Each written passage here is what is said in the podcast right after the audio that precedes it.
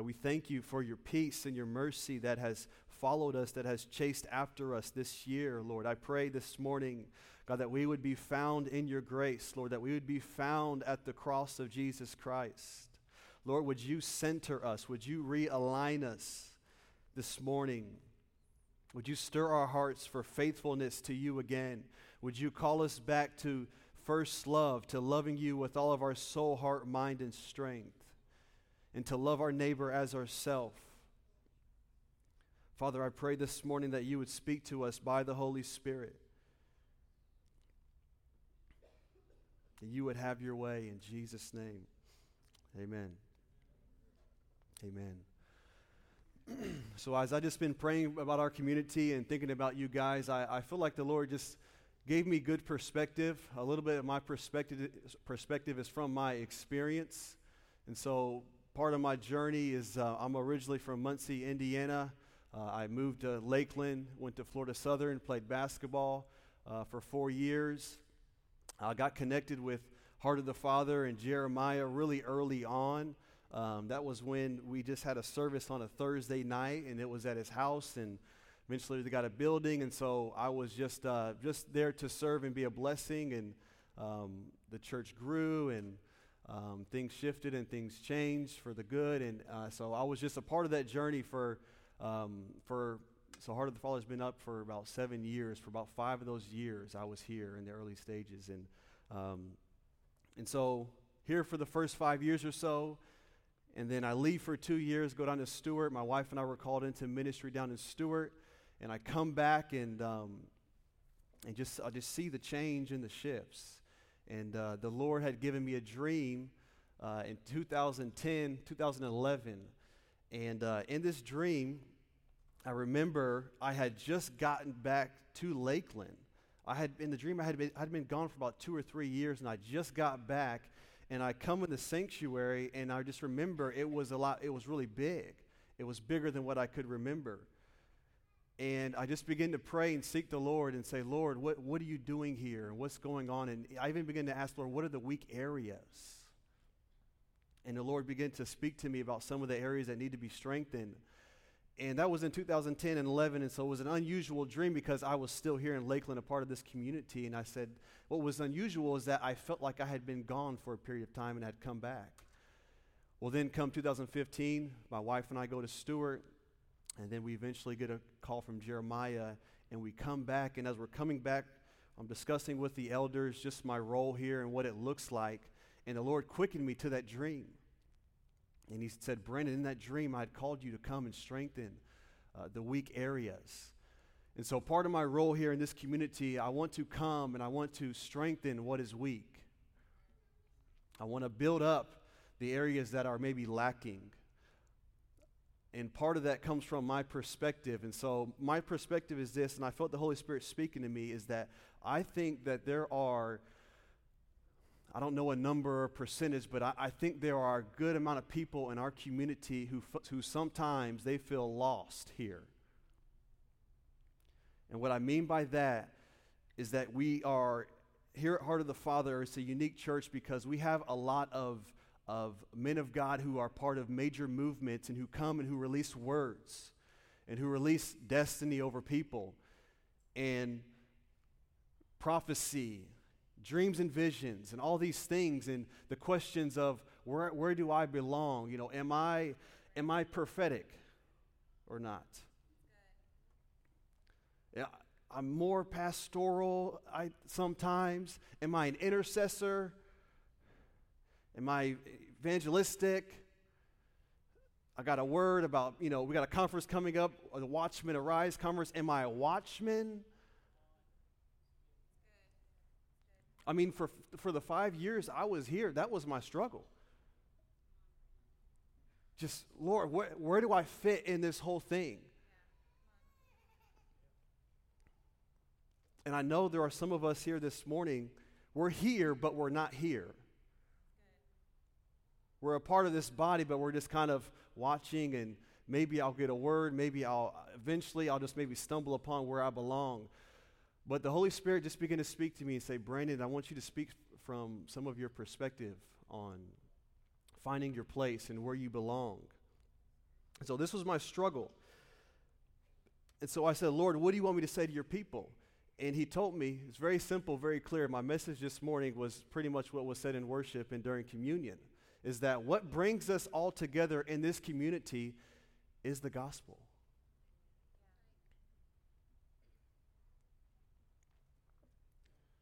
What brings you and the person next to you and the person sitting behind you and in front of you, what brings us all together is the gospel of Jesus Christ.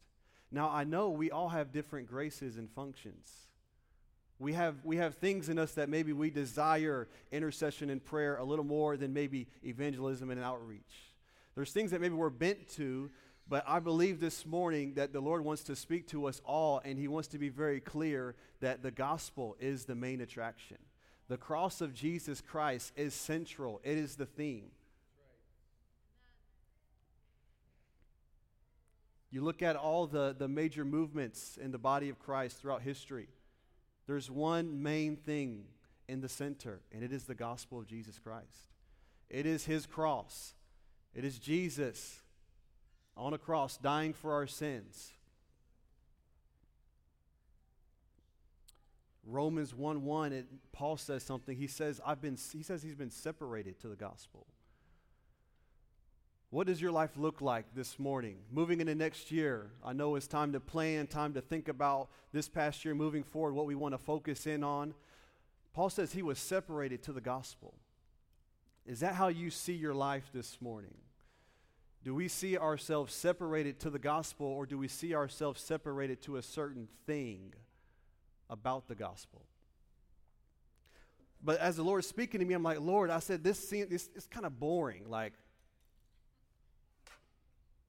being honest. Like, okay, we all come together around the gospel. We've heard it, we know it. Or is that just me? Maybe I'm the only one. Well, so Timothy Keller says something very intriguing. Here's what he has to say about believers and the gospel. He says, Many people think the gospel is baby stuff, that it is the elementary doctrines of Christianity that it is for non believers and new Christians that don't know the basics. Many people think that, think that it is not for the seasoned and mature believers, but there are implications of the gospel in every area of your life. You see, the gospel is not the ABCs or the baby stuff of Christianity, but it is the lens through which we see the world. So the gospel is more than the ABCs. It's more than just the basics. It's more than just for the new believers or the non believers. But I wonder how many of us really, really believe that. That the gospel of Jesus Christ is for the mature.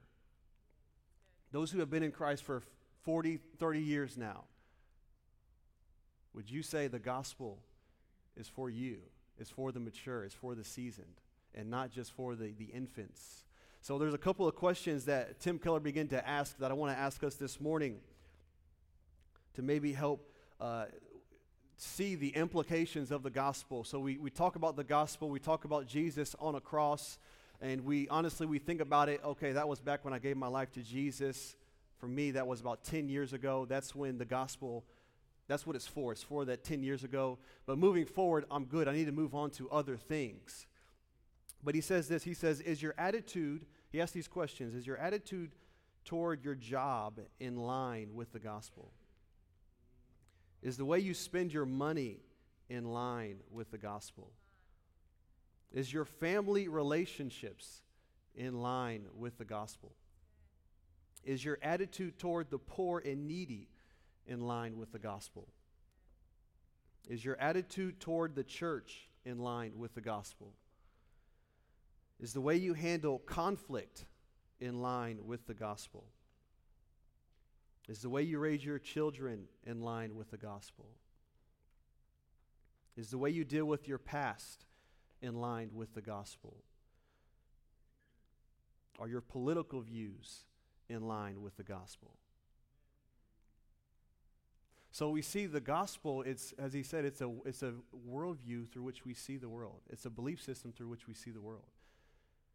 We have to break off the mindset that it was just my history when I gave my life to Him. But now the gospel, it's the theme. The cross in Jesus Christ is what we have to move, live from and move from at all times. Someone once said the cross is the center of the world's history. And so, what I want to uh, communicate this morning, I want to I want to communicate that if you look at your life, and you look at maybe the grace on your life, and you look at the function on your life, you look at your calling, what God has called you to do, I want to convince you that the gospel and that the cross of Christ is what is compelling you. It's what is calling you to itself. It's calling you to Christ. I know for me, there were many times I was frustrated because I was like, God, I, I don't know my calling. I don't know what I'm supposed to do. I got these words about this and that and the other. And I would wrestle many nights, many days. Talk to my friends. I'd get jealous about because they're called to this and that. And I didn't know where I actually would fit in and where I belonged. And the Lord just began to speak to me Brandon, I've separated you to the gospel. Paul would say in Corinthians, I determined to know nothing among you except Christ and Him crucified. He didn't say, I want to be a part of the next big movement of this and that. It was the cross, it was Jesus Christ. So I have a example I want to, to go through real quick. I need some volunteers here. Come on up. I need eight volunteers. Come on up. Come on up if you're a volunteer.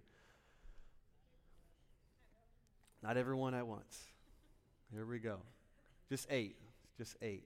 Actually, you know, I think I need nine. Sorry, need nine. Okay.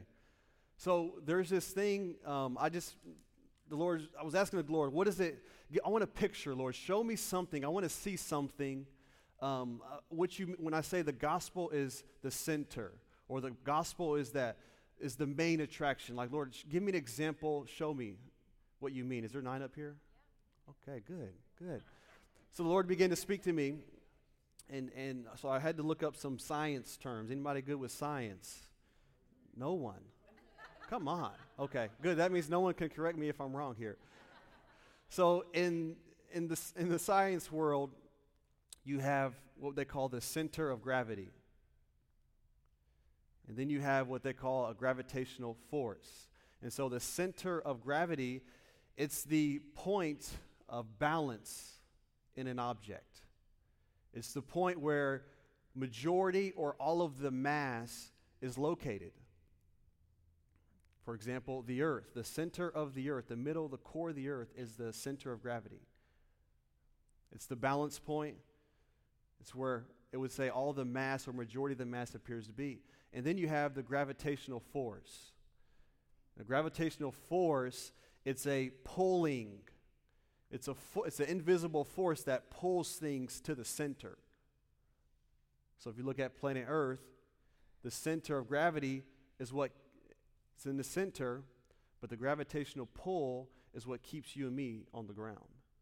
So when we try to jump, we come back down pretty quickly because there's a force that pulls it. All right. Volunteer number one, come hold this right here. So here we have the gospel. Slide about right there. The gospel is the center of gravity.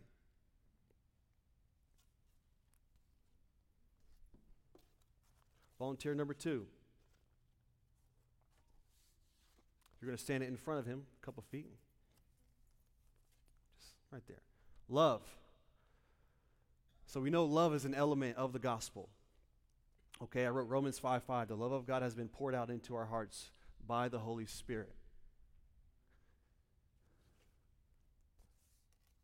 Truth.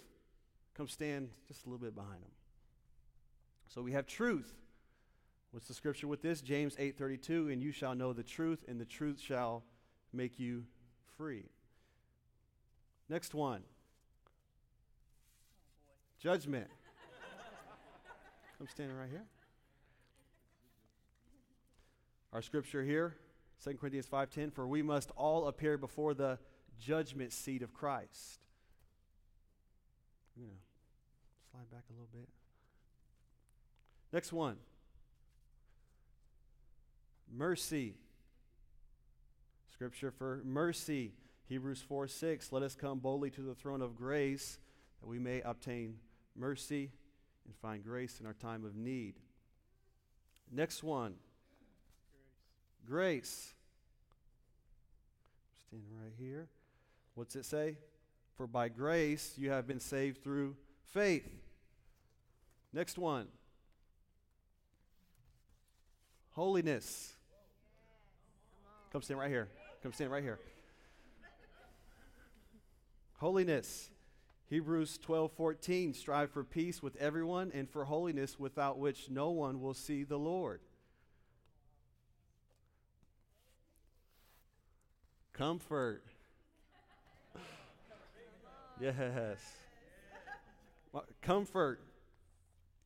The Father of mercies and the God of all comfort who comforts us in our troubles. And the ne- last one here fire. Come on.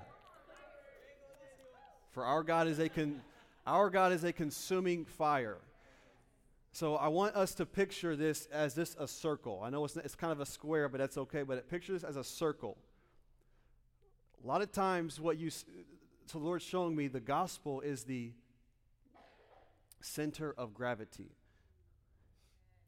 And the Holy Spirit is the gravitational force that keeps all these things in balance in our life. So, a lot of times, what we'll do is say, Hey, brother, you hold this up high. I just love, love, love, and love, love, love. I'm going to build everything off of love. And so then Put that down. When you hear a little bit of this, you're offended. you hear the truth, you get a little upset, you get stirred up, you're frustrated. You put it down. You raise this one up. Okay, I'm a grace guy. I love the grace of God. Don't worry about how you live, just grace, brother, and grace. But then you have over here intention with it holiness. God says, You be holy, for I am holy. Okay, you can put those down. What do we have here? Comfort. Hold it high. Comfort. How many of us like to be comforted? I know I do. But sometimes, not every moment is a time of comfort. What if it's a time of fire?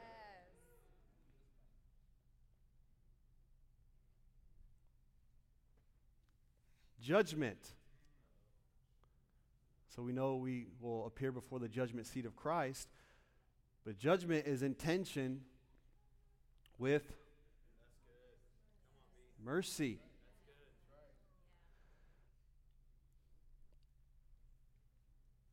So you look at your life, you look at the Lord building you up, the Lord teaching you and showing you things. We have to remember the gospel is the center of gravity. My message this morning, I titled it, I just I didn't tell you, but it's called The Gravity of the Gospel.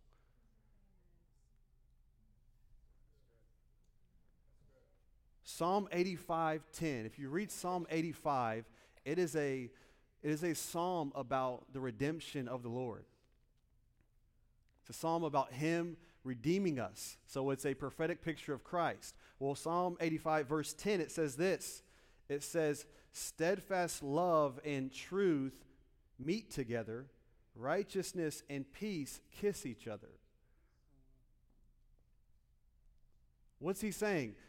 The Lord is saying in the gospel of Jesus Christ, all these things meet together.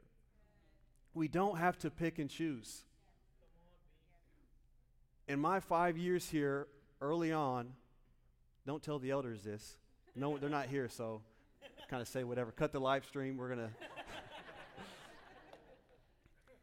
but a lot of times, and I, I know as people in this room feel the same way, we're in tension over these truths. Some of us are a, man, I just want to comfort people. I just want to love them. He's the God of all comfort.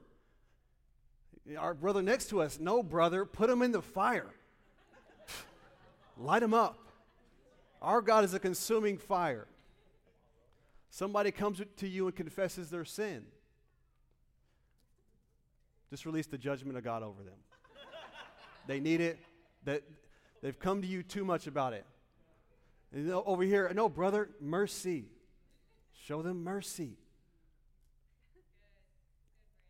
And we can go on and on. But I want to make this clear that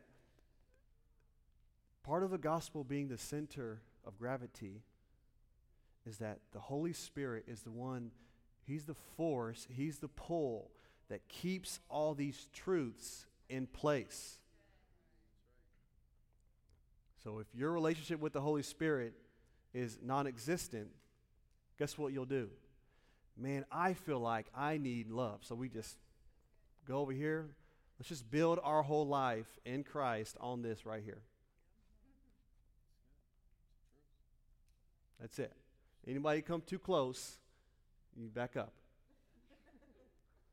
but the importance of determining the center of gravity is that you, you have to determine it because if you don't, you will get out of balance.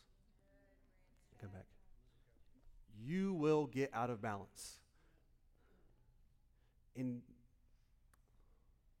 that's good. You guys can be seated. Thank you. Thank you. Give it up for the volunteers here.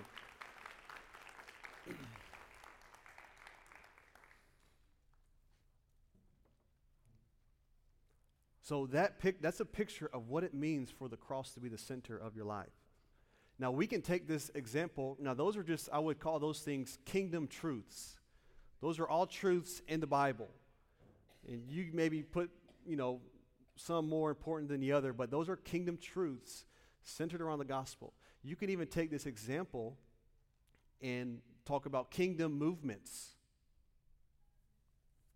So kingdom movement, an illustration of that would be you have on one side, you have prayer and intercession, other side, evangelism. Which camp are you in? That's kind of what we maybe do here sometimes. Oh, you're you're oh you're intercession. Okay. Oh, you out, okay? You're outreach. Another movement you could say, corporate services, meetings here at the church, or you're maybe a life group, home group person. One side, I love meeting corporate meetings. It's awesome. Other side, oh, I love home groups. Too many church meetings, just just meeting homes. That's it. Those are tensions that we have here. Another one church reformation. We need to get things right in the church. Church reformation let's get things in order here. On the other side, social justice. Which camp do you want to be in? Last example, and there, there are many more examples, you could come up with a whole lot, but another one would be the Holy Spirit and His ministry and Him moving and Him flowing. And the other camp would say, It's the Word, brother, just the Word. That's it.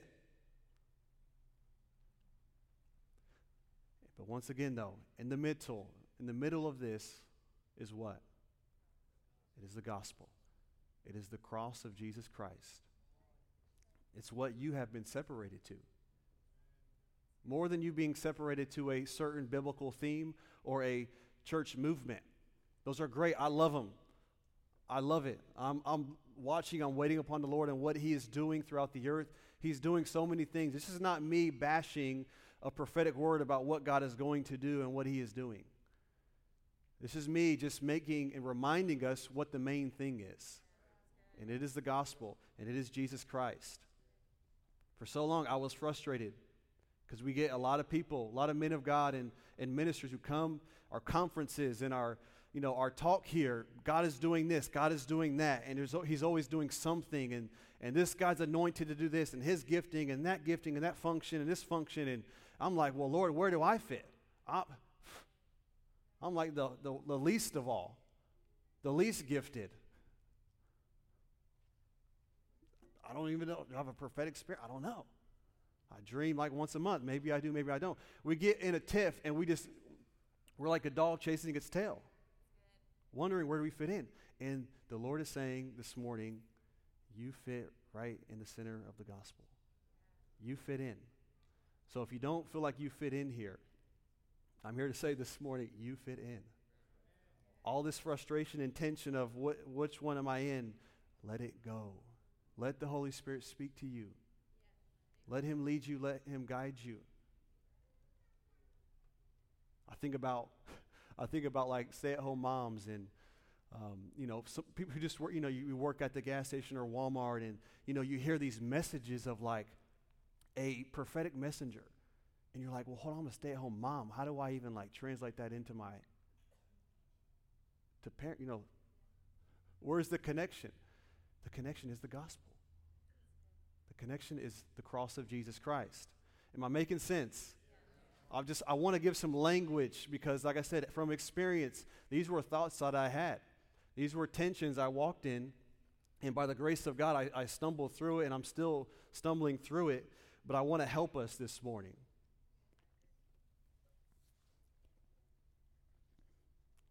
And so we talk about Christ being the foundation, Christ being the center. I even asked the question what does that mean? What does it mean for Jesus Christ to be the foundation of your life, to be the center of your life? In 1 Corinthians 3, Paul talks about it. The center, the foundation. I think it means two things. Two things are implied by this. One is that if Christ is your foundation, if he's your center, it's because of who he is. So, for Christ to be your foundation, who he is as a person and as a God is very important. The second thing would be is what he says. So, who he is, what he says, has to be at the core of your life in Christ. Thankfully, Peter, we look at him as an example. He helped reveal both of these truths. In Matthew 16, Jesus asked them, Who do you say that I am? He says, You are the Christ, the Son of the living God. And then in John 6, many disciples desert Jesus after he shares a hard saying.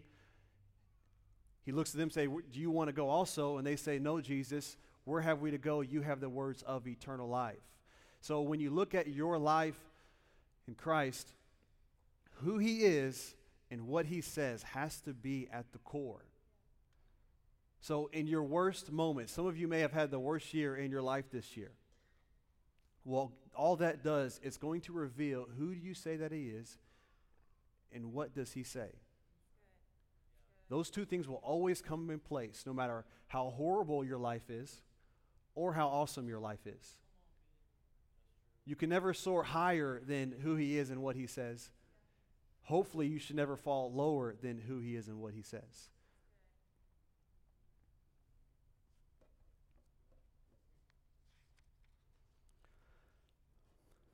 So the cross. So I've, I had a question I've been asking myself in preparing a message is what happened to making much of the cross? What happened? I used to picture myself sit, you know, sitting at the feet of Jesus at his cross. And then life kind of happens. We move on and we don't make much of it anymore. Matt Chandler, here's what he has to say about the Christian and the gospel. This is very, and this is a guy speaking out of experience, years of experience in walking with the Lord. This caught my attention so much. He said this He said, Over the years, I have become painfully aware that people tend to drift away from the gospel soon after conversion and begin to try their hand at sanctification. In other words, they operate as if the gospel saves them, but doesn't play a role in sanctifying them. Who is that in here? In the end, people become exhausted and miss out on the joy of knowing and walking with the Spirit of God. They miss out on intimacy with Jesus. Let me read it again. Over the years, I've become painfully aware that people tend to drift away from the gospel soon after conversion and begin their hand at sanctification. You know, if you look in the Gospels and you look at Paul's, specifically more so Paul's writings, you ever notice how much he preaches the gospel to believers? In Romans, chapter 1, he says, I'm ready to be with you so that I can preach the gospel. It's like, hold on, Paul, you're talking to believers. They're good. Corinthians, he does the same thing. Read Ephesians, read Colossians, read Galatians. Paul is literally, he, he'll go, he'll plant a church, establish leadership, preach the gospel. He'll go away for a couple years. He'll come back. He'll preach the gospel again. And he'll go away and he'll come back and preach. Then he'll write a letter saying, Hey, are you living in the gospel? Why does he do that? There's just something, something about our hearts. We think the gospel is foolishness when really the world should think it's foolishness. But something has crept into the church, has crept into our hearts where we say, Lord, the gospel is foolishness. It doesn't work. Been saved for a good amount of years now. I can I got this. I don't need your help. I can do it. I know the I know the one, two, three step to the next thing. To deliverance, to inner healing, to getting a prayer. I know this stuff. I don't need the gospel. Turn with me to 1 Corinthians 15.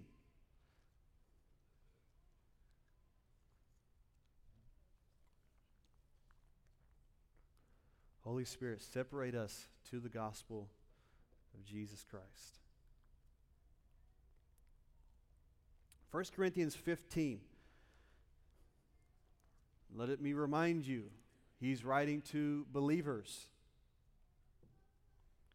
Moreover, brethren, I declare to you the gospel which I preached to you, which also you received, and in which you stand, by which also you were saved, if you hold fast that word which I preached to you.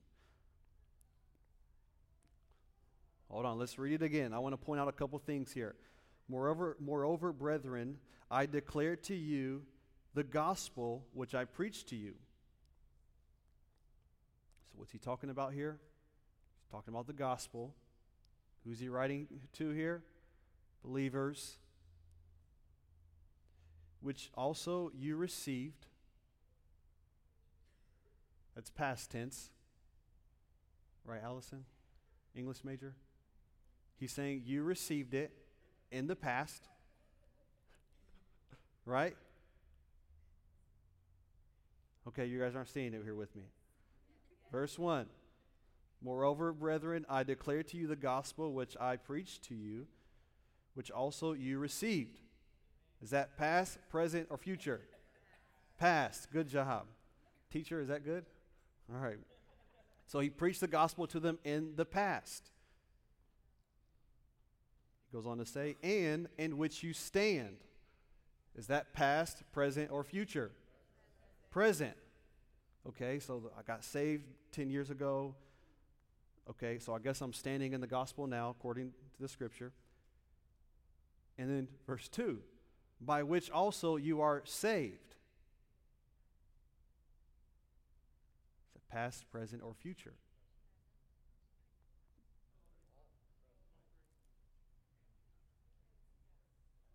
I think it's future. Past, present, future. You and your life in Christ and the gospel, it's past, present, and future. It's all the above. But a lot of times we don't see it that way. We see it as its history. What Jesus did on the cross 2,000 years ago was great. It's awesome. I know Revelation 4 and 5, it talks about freshly slain wounds in his hands, and that's, that's cool, a good analogy. But then we look at our life and we just think history, the cross 10, 20 years ago. Now I'm just part of a local church, just I read my Bible and just got to suck it up and just move on and just do it. But the Lord this morning, He just wants to simplify things a little bit. So we're moving into a new year. Let's simplify our life in Christ. All the looking for what I'm called to do and the grace and the, the titles and all that stuff, can we just lay it down? Can we just pick up our cross this morning? So, the gospel is good news for our past. It continues to be good news for the future, and it will remain that way for all eternity. In Revelation 14, there's an angel that goes around declaring the everlasting gospel to those who dwell on the earth, to every nation, tribe, tongue, and people. What is he declaring? The everless, everlasting gospel. Have you been separated to the gospel this morning?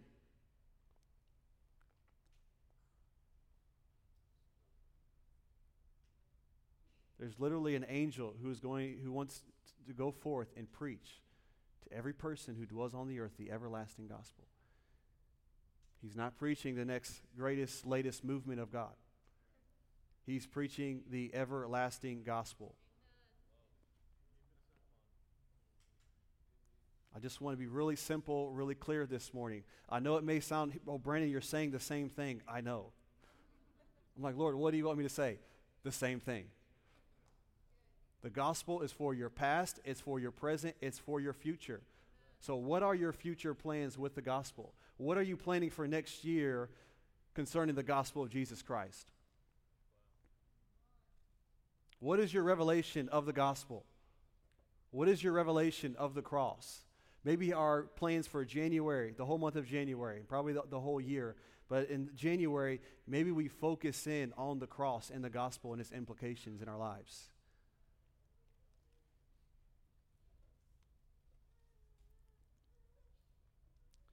So, why does Paul go around the churches that he planted? There's believers. Why do we think, why do we suppose he goes there and he preaches the gospel again and again? I think it's pretty simple. I think he does that because if we're not rooted and grounded in the gospel, if we're not reminded of it daily, then we will shipwreck our faith.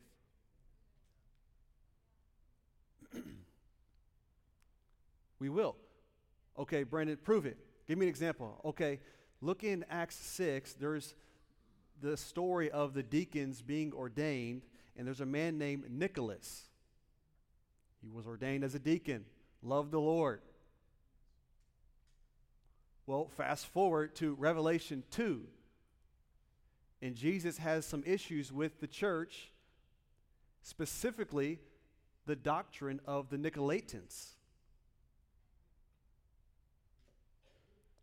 So the people that the Lord confronts in Revelation 2 in the church, the Nicolaitans, you rewind, that's the same people in Acts 6. It started with one man who started out with the gospel, started out well.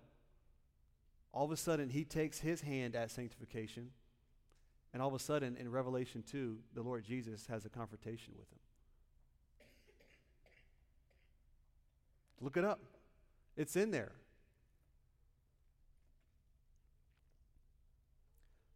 So the Holy Spirit is faithful to us this morning to remind us to keep us steady, to keep us centered, to keep us grounded on the gospel of Jesus Christ. He wants us to take our hands off of some things. Let Him work, let Him move, let Him do His thing. Turn with me to Galatians 3.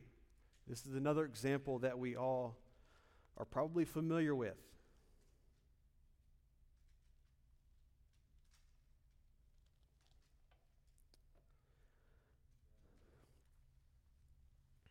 And so my just kind of this is some of this stuff is just kind of my, my Bible study, my time with the Lord. I just ask questions.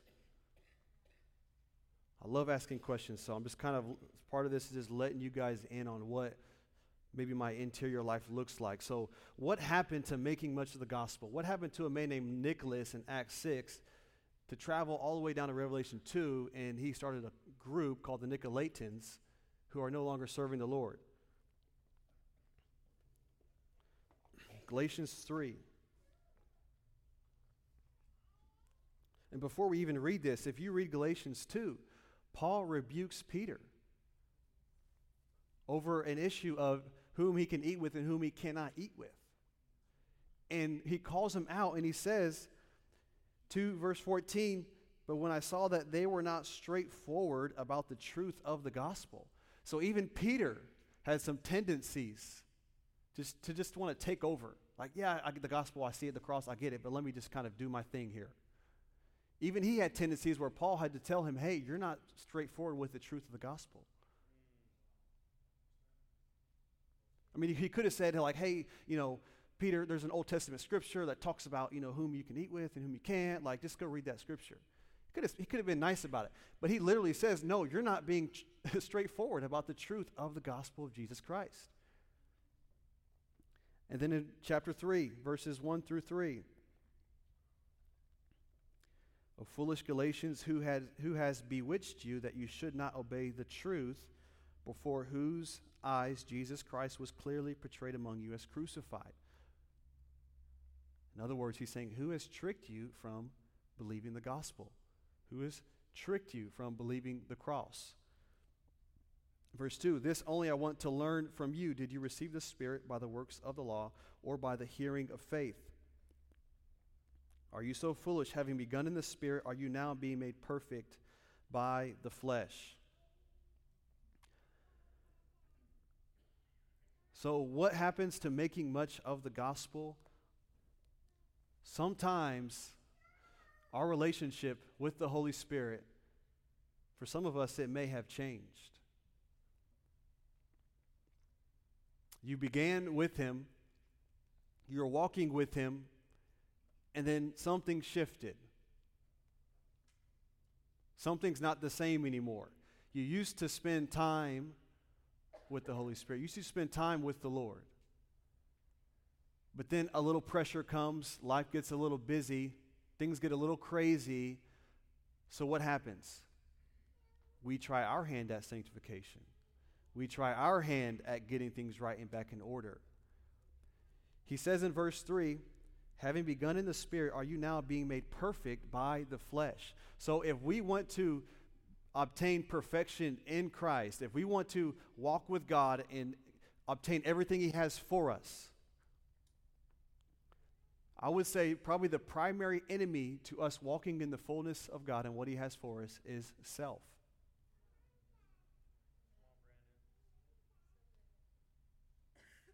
It is self. If you want to walk in the fullness of what God has for you, it's clear you walk in the Spirit. If you want to defeat sin in your life, you walk in the Spirit. If you want to do works of righteousness in your life, you walk in the Spirit. If you want to pray, if you want to evangelize, whatever it is, you pick it. Whatever you're called to do, walking in the Spirit, staying steady with Him, because part of the role and primary responsibility of the, the Holy Spirit is that I've been learning this. And I wouldn't even say a part of it. This is primary. We do we know how zealous the Holy Spirit is for the cross and for the gospel? Have you thought about that? Think about the Holy Spirit. Ask him, Holy Spirit, what do you think about the gospel? What do you think about Jesus?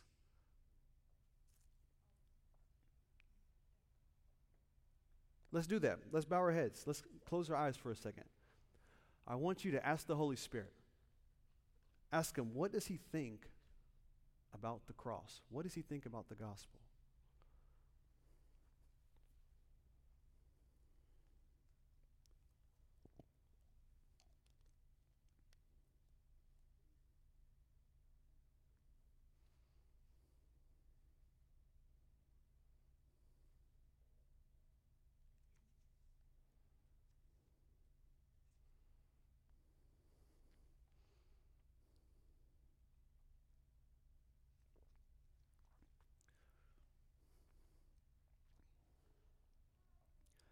Thank you, Lord.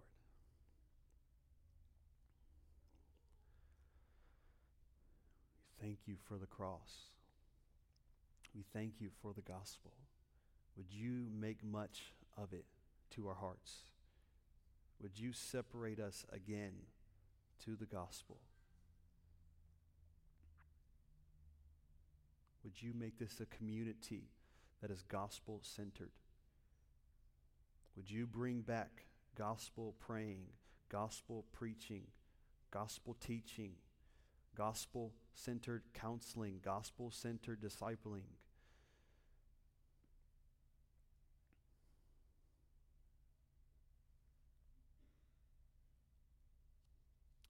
A.B. Simpson says this. He says, The cross that Paul speaks about was burned into his very flesh, was branded into his being, and only the Holy Spirit can burn the true cross into our innermost being. So if we have it in our hearts this morning, saying, Lord, I want to make much of the gospel in my life, I want to be separated to the gospel of Jesus Christ today, moving into a new year, I want this to be the main thing in my life. And yes, there are many other things you're doing, but this is the lightning rod of your voice. Then we have to look to the Holy Spirit. He is most, there's no one more zealous for Jesus than the Holy Spirit. The Lord Jesus in the Gospel of John gave us what the Holy Spirit would do. Jesus said, He will take of what is mine and declare it to he will teach you. He will comfort you. He will counsel you.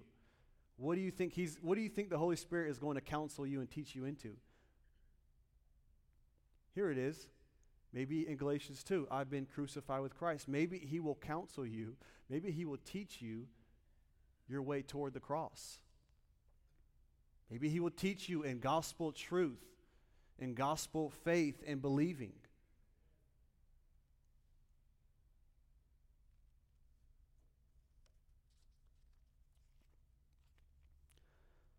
So, another question. So, what does it look like in our daily life for the gospel to sanctify us? What does it look like in our daily life for the gospel to sustain us?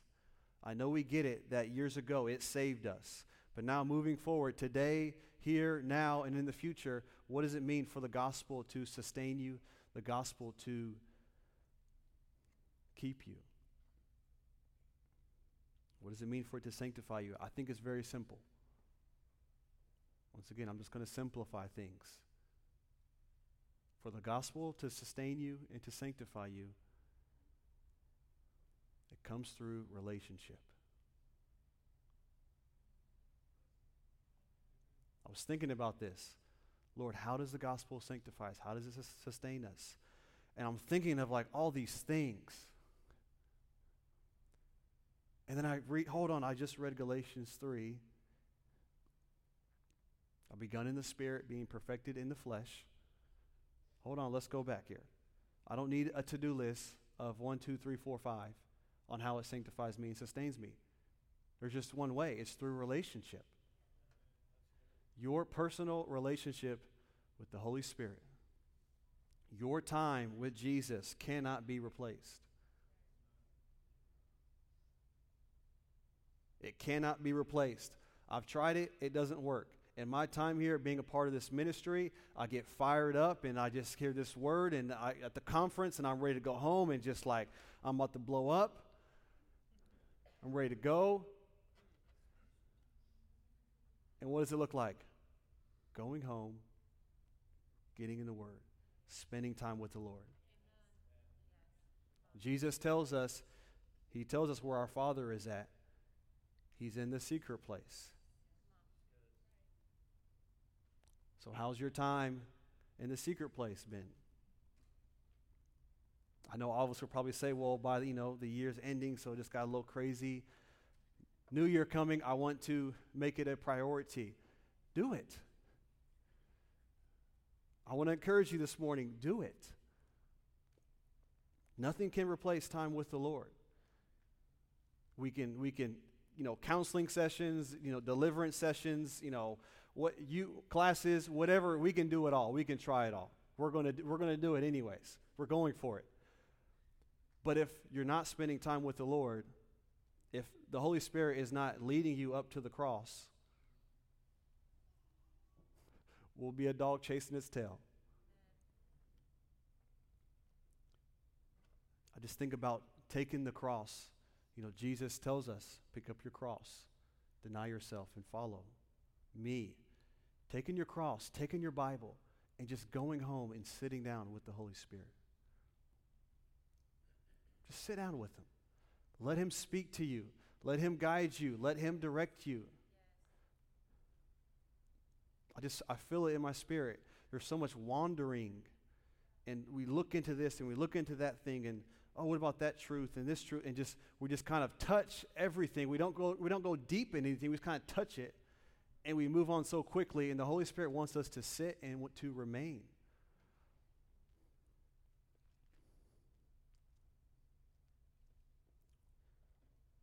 So, what is your revelation of the gospel? What is your revelation of the cross? I've been thinking lately about what the, what the gospel has done in my life. One of the, to me personally, one of the greatest revelations that I have had in my life came out of Romans 6. Hands down, came out of Romans 6. I had been saved for a couple of years. I'm a Christian. I'm living in sin. I'm, I'm wrestling through, trying to figure out, like, uh, just, just be a good person. Just read your word and pray and I don't know, maybe, you know, somehow miraculously you'll just get out of your sin and you'll get out of your struggles and just kind of move on from it, whatever. Then I had an encounter with Romans 6. Talking about how can you who died to sin live in it any longer. And the Lord began to show me that my relationship with sin, with self, and with Satan had been changed. So every morning you wake up, you remember your relationship with sin, with yourself, and with the Satan has changed. It's not the same as it used to be before you got saved. You have been dislodged from its hold. So the Lord began to show me Romans 6, and I'm literally I'm sitting in the room and just I have to preach Romans 6 to myself. I remember uh, Jeremiah did a teaching on it, and he's sitting there talking, and I'm like, what do you mean? Like, I've died to sin. What do you mean the sin nature in me has, has been rendered dead?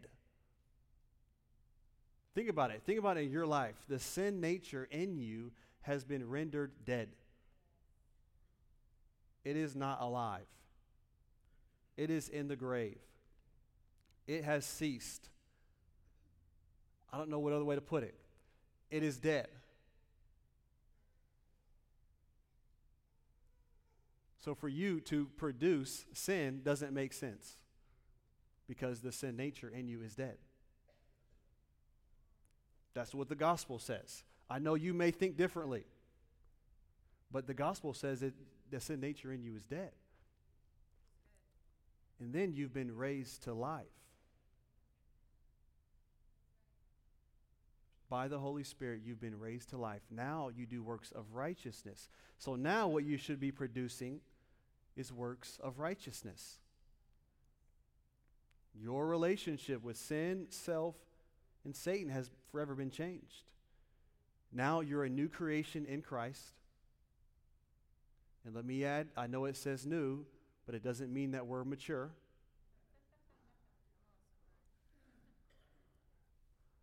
I know we, I like to think that I'm fully mature, but the Lord will tell me, no, you're not. But I'm new. And so my relationship with myself has changed. Now myself is up on the cross. So my desires, my will, my thoughts, all, all the things that I want, it's hanging on the cross. And God's desires, His ways, His thoughts begin to flood through me.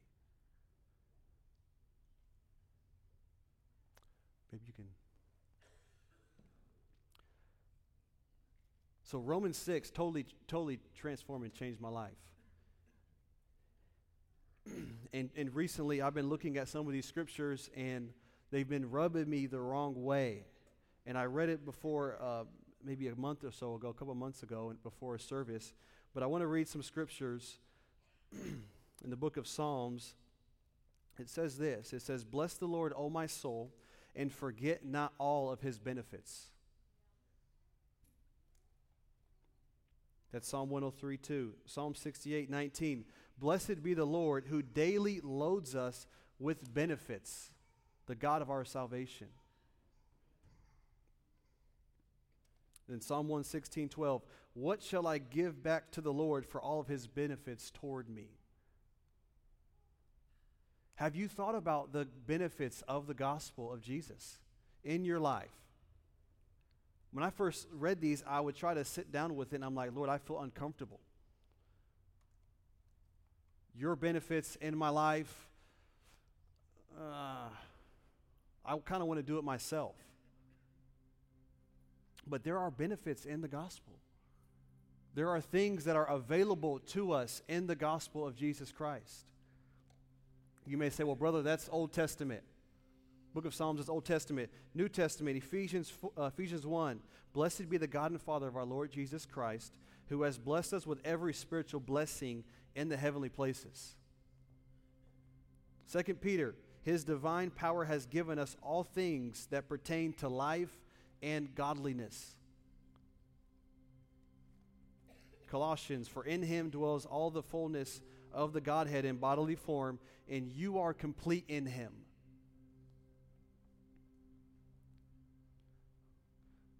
So, our plans for 2019, for next year, is the gospel.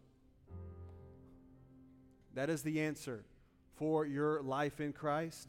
That is the answer for your family. That is the answer for the city of Lakeland. That is the answer for Heart of the Father. The gospel is the answer for the church. If we just get back to the gospel, the cross of Jesus Christ, not only Him dying for our sins, but us dying to our sins. Jesus was not the only one who did all the work on the cross. He did some work and then He said, Okay, now get up here with me. I think that's probably one of the most profound revelations in, in the Bible. It's Galatians 2. Galatians 2, Paul says, Not Jesus has been crucified for me. He didn't say that. He says, I have been crucified with Christ. I know we love Jesus dying for our sins on the cross. But maybe we need to see again I have been crucified with Christ. Stand with me.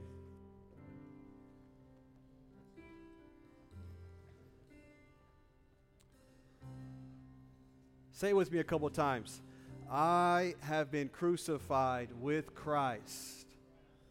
One more time. I have been crucified with Christ. I asked Allison to sing this song. So we'll just sing it together. And then we'll close.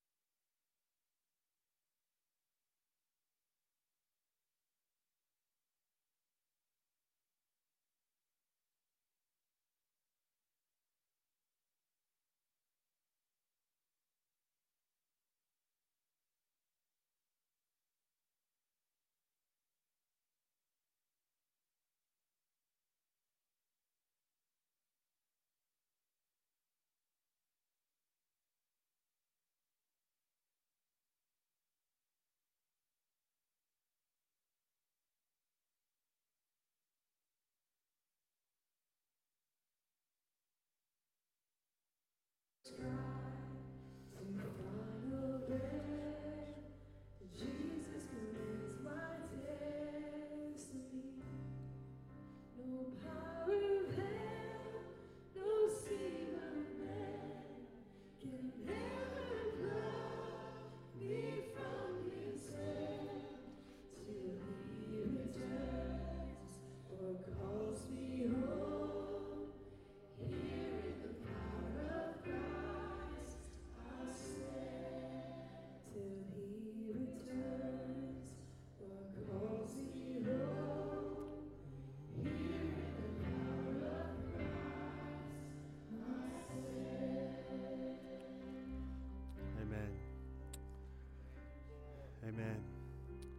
We just close our eyes for a second?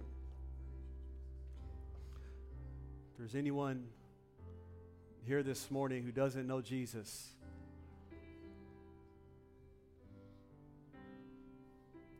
anyone in here who just feels the tug on their heart, who feels the Lord drawing them in this morning to give your life to Him, just want to give you an opportunity to do that. If that's you, would you just raise your hand?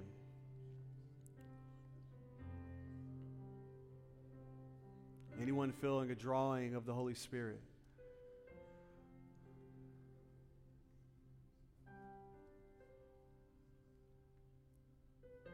Anyone? I know we can feel God's presence, but this is more than just feeling His presence. This is giving your life to Him. This is what's right. This is what's good. This is what is, is acceptable to God. Amen. Amen. So, Father, we thank you for your cross. We thank you for your Son.